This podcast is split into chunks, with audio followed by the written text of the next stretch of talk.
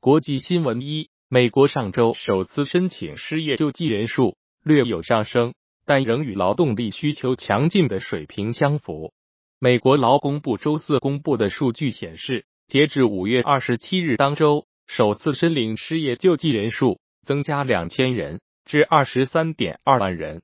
接受调查的经济学家的预估中值为二十三点五万人。二六月一日周四，欧洲央行公布了五月货币政策会议纪要。会议纪要显示，几乎所有委员支持加息二十五个基点。欧央行表示，银行面临的短期利率风险似乎得到了控制，有必要采取更果断的行动，将利率调至足够严格的区间，以确保通胀。及时回归目标水平。三、美国银行业危机的余波仍在持续发酵。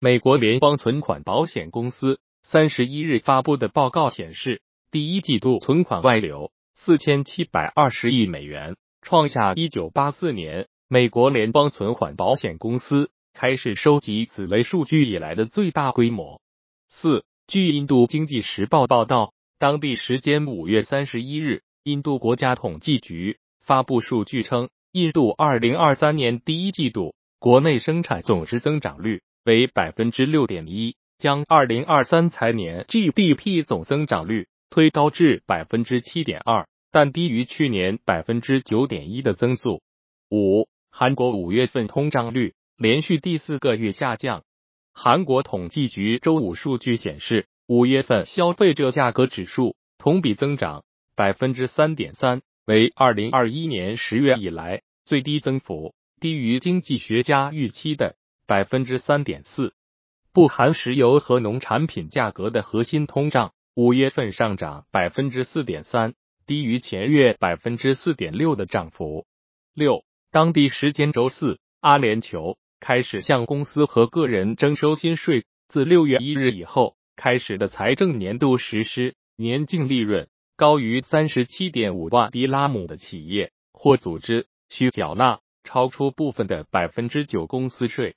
国内新闻一，中央网信办五月三十一日召开优化营商网络环境企业座谈会，会议要求要进一步加强问题账号等的管理，从严处置恶意首发、胁迫企业开展商业合作的账号，严厉打击雇佣网络水军对企业进行诋毁。抹黑等行为。二，商务部新闻发言人六月一日在发布会上介绍，今年一至四月，我国服务贸易总体保持增长态势，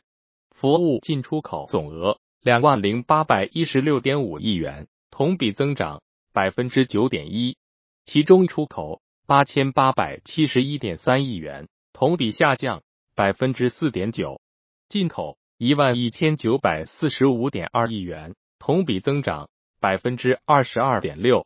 服务贸易逆差三千零七十三点九亿元。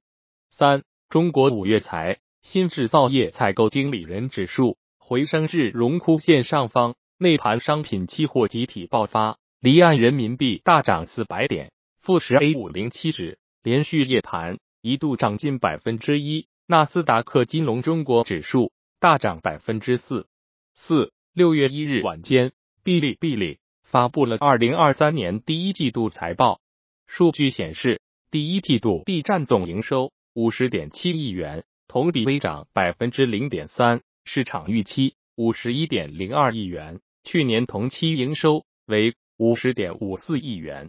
与此同时，B 站在第一季度净亏损六点二八亿元。五近些年，地方发债期限明显拉长。财政部数据显示，截至二零二三年四月末，地方政府债券剩余平均年限八点八年，而二零一八年这一数字为四点四。为了稳投资和还旧债，地方公开借钱规模超过去年同期。财经新闻一，根据官方公布的二零二二年矿产出口数据显示，刚果民主共和国已经超过秘鲁。成为全球第二大铜出口国，其中秘鲁的铜出口量从二零二一年的二百三十万吨降至二百二十万吨，而民主刚果的铜出口量从一百八十万吨涨至二百四十万吨。二，距离欧佩克加六月会议还有不到四十八小时，但成员国释放的减产决策信号大相径庭。六月一日，路透社援引四位知情人士消息称，尽管近期油价持续下挫，已跌破六十九美元每桶，但欧佩克加不会在即将到来的会议上宣布进一步减产。三，高盛集团总裁警告投资者，本季度该银行的交易业务同比降幅达到百分之二十五以上。他还将资本市场活动描述为低迷。高盛集团正准备进一步裁员，这将是高盛在不到一年时间里进行的第三轮裁员。四，国际能源署最新发布的。世界能源投资报告显示，到二零二三年，全球能源投资预计约二点八万亿美元，其中有超过一点七万亿美元将用于电动汽车、可再生能源和存储等清洁能源技术。其中，二零二三年太阳能产业投资将首次超过石油。